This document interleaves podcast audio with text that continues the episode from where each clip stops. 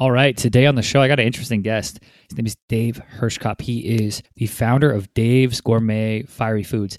Dave's initial claim to fame was he created the hottest hot sauce ever. Yep, you heard it, hottest. That led to them getting banned from trade shows and a bunch of PR, a bunch of press. But then Dave knew he was onto something. And then he started creating more and more sauces. So in this episode, we really talk about what it takes from a product standpoint to be compelling. What does it take to stand out from the competition and make sure that your product is a leader in a category or really the only one in a category, you know, really a, a step above where you're at such a quality that there isn't as much competition. So I I really enjoyed this. Dave brings decades of entrepreneurship experience to the podcast. It was a great conversation. But before we get into it, as always, the show is brought to you by Cave. That is us. We are a marketing agency based out of LA that helps companies grow. And we usually do it through social media. So if you need help, head over to cavesocial.com. Hit us up. We'd be glad to help you. Hit us up. We'd be glad to help you out. All right. Now let's sit back, relax, enjoy this episode.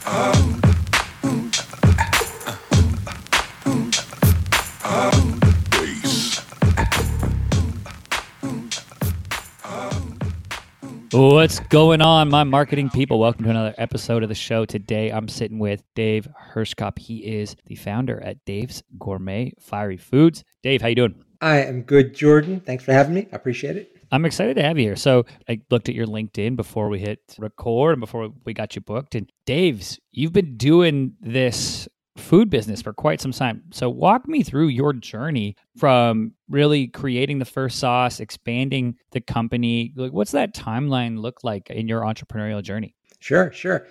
Well, I wanted to be a spy along the lines of CIA, you know, James Bond guy. Couldn't get a security clearance, I think. So uh, I switched from my Soviet studies and uh, opened up a restaurant called Burrito Madness in College Park, Maryland. And um, worked my butt off and didn't go as planned, but while I was there, I started burning people's faces off with super hot sauce.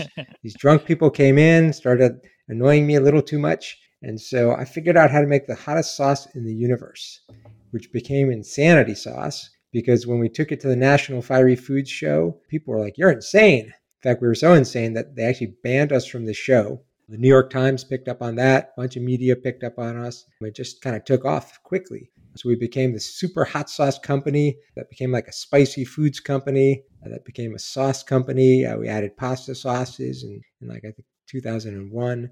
Uh, and they took off a few years later, like butternut squash pasta sauce and red heirloom tomato and organic sauces. And so, uh, yeah, became this crazy sauce company. Now we have like creamy hot sauces, these whipped vegan sauces that are amazing, and just a crazy adventure 28 year long adventure. I love it. And I love that you started you know the, the restaurant really kind of like opened the eyes to like oh okay there's something compelling here right? And the sauce then you beat the sauce you get banned. Obviously that's being notorious uh, is a great pr play. And when that happens even if, even if it was you know not intentional or anything but it's like okay we got to lean into this. So as you started to build the brand, then the company grew. Was it largely how important, or I guess what channels did you look at from a marketing perspective and growing the company? Was it all just hey, retail, retail, retail, and then did, was there a DTC component that started earlier or later? Like how have you all approached you know getting the product to people's kitchen tables? Has it been largely through retail? Yeah, so I mean, we started out with you know consume well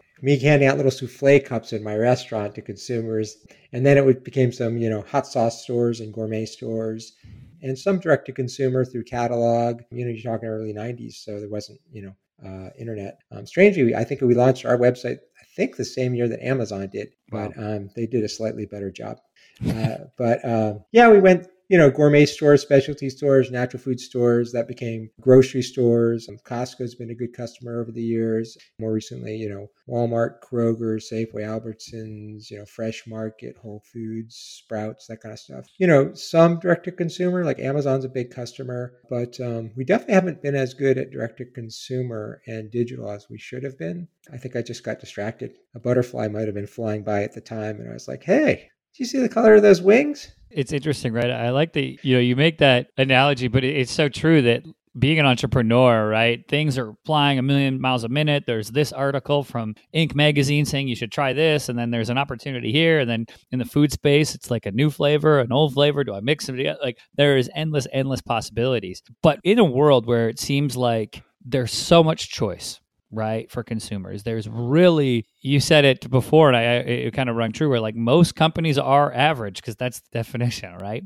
How did you approach making a product that wasn't average and that isn't average and really trying to make it compelling? Um, were there lessons from the restaurant? Like i mean being an entrepreneur has continual lessons, but was there something like an aha moment where you're like, we need to make this the hottest sauce that ever existed, or we need to just do this differently to make it a really compelling product? Was there that moment, or was it just kind of gradual? Walk me through that. Yeah, it's interesting because every time I get too businessy and start like, you know, I started thinking about it like as part of like a numerical plan or this or that, I, it didn't go as well. So you know, people are, people gravitate towards different parts of their business. I'm a product person, so like when I just sort of like sat down with products and just looked at like, hey, it'd be, wouldn't it be cool if I made the hottest sauce in the world? Huh, how would I do that? And just simplify things to like a very basic level. Well, what's in the pepper? Well, there's a substance in there. Huh, how do I get that out and put that straight in the sauce? And you know, so I figured out how to do that. And so then I just tested it on people over and over till till I could see the reaction was just like immense. And I was like, oh yeah, that's that's the one. You know, with the pasta sauce, it was the same idea of like, you know, you know, are they actually putting the best tasting tomato inside of that jar for pasta sauce? Or is it like the one that ships best and is, you know, most cost effective or the one that like, you know, everyone says is best? So just a lot of experimentation and sort of like very basic thinking. The downside to doing things that way, of course, is like we've had so many things I wanted to create over the years that just weren't pragmatic because the theory of like what should work, you know, when you're small, like I can't create a supply chain like a big company can. You know, I just have to like we had a our second pasta sauce was this golden tomato pasta sauce. Amazing sauce. It was doing really well. There was only one supplier in the world that could supply us, and they went bankrupt. Ah. Um, and then I just couldn't like I couldn't or wasn't willing to like hawk the company to like contract for yellow tomatoes and agriculture is risk because you know we did one experiment with this farmer uh, and like his whole field got blossom end rot and everything just was done so it's like it's hard because you just have to be like, you know, all in for some of these projects and there's a lot of risk.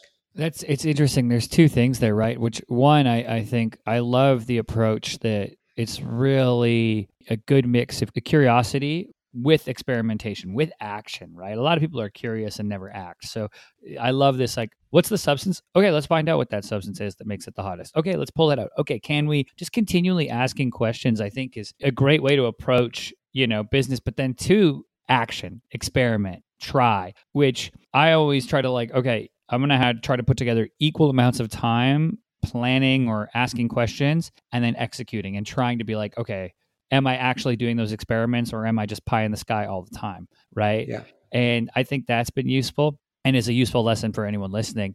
And then two, you said something there really interesting that I learned probably in the same manner you did, but when your business is dependent on someone else's business, you're now really, I hate to use the word prisoner, but you're really prisoner to like their execution and their business model. And if, oh, they go bankrupt now, our product is no longer here. And of course, there's this, you know, supply chain and stuff. But I've learned that in digital when we had a, a client that was 60% of our revenue and then they didn't hit their funding and then they come to me and go oh we didn't hit our raise we're not raising the you know the software company's not going to be around in a month and that's okay. So now is my company not going to be around in a month, right? Oh, yeah. Um, and and I, I think that's a, lesson that uh, you learn by getting punched in the teeth sometimes. I mean, you have to hedge your bet to some degree. I mean, you know, I mean, sometimes there are situations where it's very hard to do, and you know, you got to get a little bit lucky. I mean, I think the other thing, the third thing, is also like you know, entrepreneurs have a certain set of blinders on because we're focused on the opportunity and what's awesome and not necessarily if you focus on the risk too much, you won't act. I yep. mean, Richard Branson, like that guy's in all sorts of businesses he knew nothing about. If he thought he had to know something about all these businesses, he wouldn't have done it. And he's got um, a bunch that have failed like that people never heard of, like Virgin Cola, you know. Right. And I love that uh, having that kind of default to action which I think is very useful for entrepreneurs to go, okay, well, I'm not going to know till I try. get out there, try. Right, oh. right. And some things, you know, take five years of R and D, and you need a hundred million dollars, and it's a little harder to do that in those areas. But food is like, I mean, food you can do a lot of experimentation, and it's a, you know, it's it's a great industry. And it's interesting. I, I have a question for you with the food, and you've built. So when you go and you build the hottest hot sauce, right? There's a novelty to it. I probably wouldn't put that on all my meals. You know, it would be an experience. Hey, I'm going to try this. Can I handle it? Now, was there a ch- challenge or walk me through kind of that? Like, all right, now we have these other lines that are maybe have a little bit more repeatable purchase volume to them, right? Like the pasta sauces. Was that a difference in branding that? And like, okay, how do we use the hot sauce as kind of this like for lack of a better term, lead magnet or champion product that gets people in. And then, okay, now we want to have some of these other products, you know, to the consumer more more repeatedly. Yeah, I mean, so I'm like, you know, the semi-accidental entrepreneur in the sense that I was just goofing off with the hot with the super hot sauces. It just caught on, right? But logically, what you would have done is you would have gone to like hot sauces that aren't that hot and you know, just done mass market there and a very cohesive brand. The fact that I went to the pasta sauces with a slightly different look and all that definitely was made it a challenge to market and sell over the years. And so that's always been a little different, but you know, it's probably the ADD brain at work. But, you know, ideally you would have the haymaker that like creates the excitement and then you have the workhorse that like, you know, brings in the bread. But, you know, and if you're lucky, it's all the same thing. Right. Right, right. I, I love that though. That analogy, the boxing analogy, right? It's like having that the big splash and the PR and the thing that can really bring people in and, and having things that, okay, oh, there's this other line. And when I see it at Costco or at the grocery store, great, I'll be able to go through and I know that's good. I know the quality. And then I just start to, it becomes the sauce that I buy and I use, right?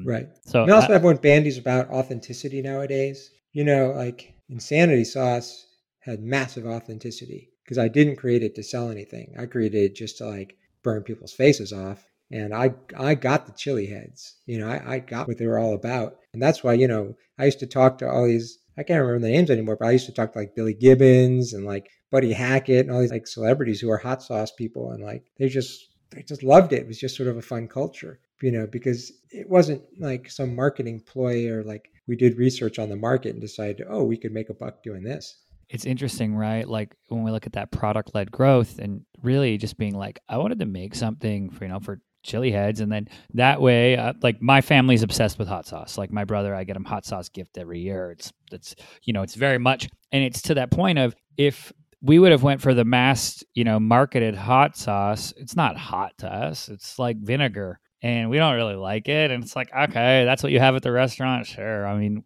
i'm not i'm not excited about that it's just no. another thing that tastes like vinegar to me with a different little pepper or whatever and i'm like we want hot so i could totally understand that when you speak to hey we make it for you know the sommeliers of hot sauce the connoisseur so to speak and then it can actually permeate down. And there's an interesting book called Small Data, which I'd highly recommend to any listener, kind of on this phenomenon and how particularly Lego did the same thing.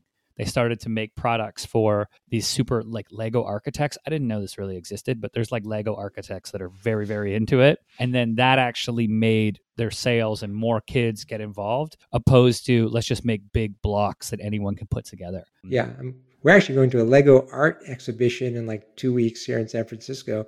You know, because my kid, one of my kids was like a big Lego builder when he was young. There you go. Uh, but, but I mean, like, you know, you don't want to drive a car.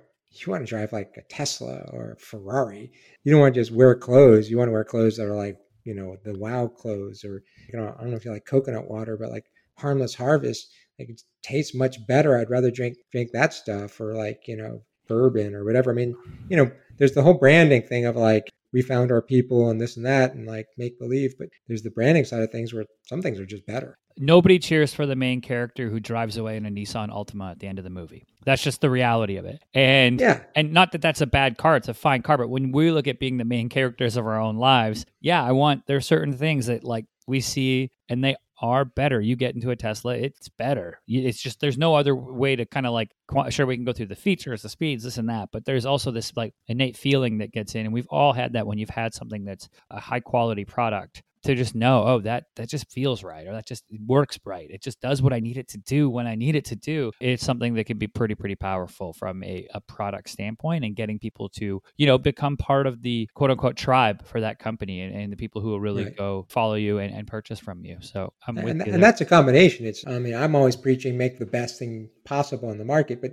it's not just that, it's also market fit. If you make the best left footed shoe in the world, that's cool. But if people really prefer right footed shoes, I mean, you're just not going to do as well. It's partly under getting the market and getting it right in that sense. But like, and some people can create mediocre products, but the market fits really good. So they do really well. In fact, I think there's a lot of people in that, that situation. But if you can do that and make the best product, you know, you get the flywheel effect. I mean, Amazon always talks about the flywheel, right? Once you get the momentum that the outsized benefit, I mean, like, I don't know how many iPhones were like the prize of giveaways, and Apple had nothing to do with it. Yep. They didn't lift a finger. They didn't spend a cent. You know, companies bought iPhones from them and then gave them tons of free publicity because they used it as a prize. I mean, that's some of the outsized effects you get of just creating a better mousetrap.